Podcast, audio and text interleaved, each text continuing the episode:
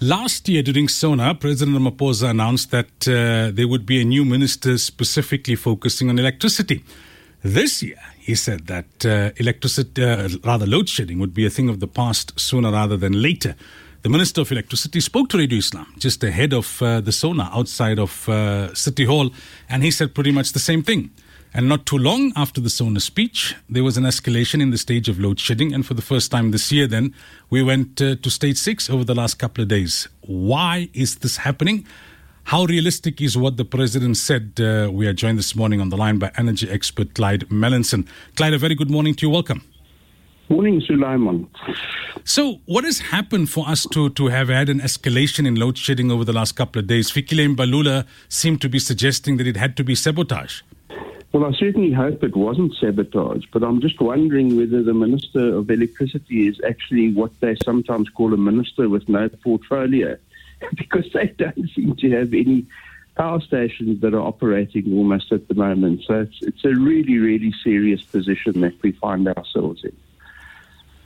How realistic is what the president said at the SONA that uh, load shedding would be a thing of the past very soon? I mean, last year there was a lot of talk about December, December, and uh, that didn't uh, seem to materialize in terms of, of a significant reduction. Uh, realistically speaking, where are we and how far are we from the end of load shedding?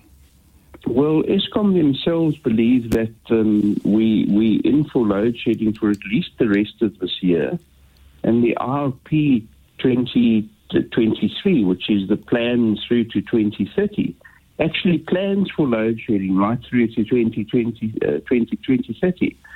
So um, it's difficult to understand why politicians and others continue to make predictions about when load shedding will end when it's very clear that the performance of the coal fleet is unpredictable. And when something's unpredictable, it's very dangerous to make predictions about it. Now, we know that generally in summer, that's when maintenance takes place. Uh, how are they doing? How are they faring in terms of maintenance ahead of the winter? There's, there's a lot of the fleet that has been taken off for maintenance. But something that I'm not sure everyone appreciates fully is that the demand this January is close to one and a half stages of load shedding less than it was last January. Now, one could argue because the demand, as reflected by Eskom, doesn't take into account rooftop solar, for example. So there's two scenarios here. And I think the one is correct. That is that the demand from the country has reduced because so many people have put solar on their roofs and so many businesses have put solar. That's the good um, option to believe. The other option is that our economy has almost thrown its hands up and said, we, we just can't cope anymore. And these businesses shutting down um, mines and smelters uh, on idle or cutting back on production. So, um, yes, there has been a, a reduction in demand, which is part of the reason why there has been lower load shedding in January than we had would have had had there not been that reduction in demand. But now we're sitting, you know, we're sitting with a coal fleet that the units that are working, considering there's many, many of them that aren't working properly, are all have to having to carry extra load. They're doing extra work. And because they're all doing extra work, they're prone to breaking down more easily than if their load wasn't as heavy. It's just kind of logical, I guess, if you think about it. If you've got fewer units having to do more of the work, the predictability or the ability of those units to perform as you would like them to becomes less and less, especially as they get older and older. Has the new Minister of Energy made a difference, in your opinion? It's difficult to say. I worry that he seems to have taken over the the role of what I believe Eskom should be doing. When certainly when it comes to talking about the coal fleet, the coal fleet is not within his hands to to repair or fix or maintain.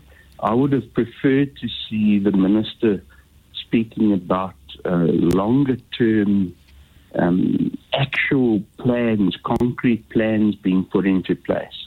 Um, whereas the operational, day to day operation of the coal fleet should very much be vested in and under the control of Eskom.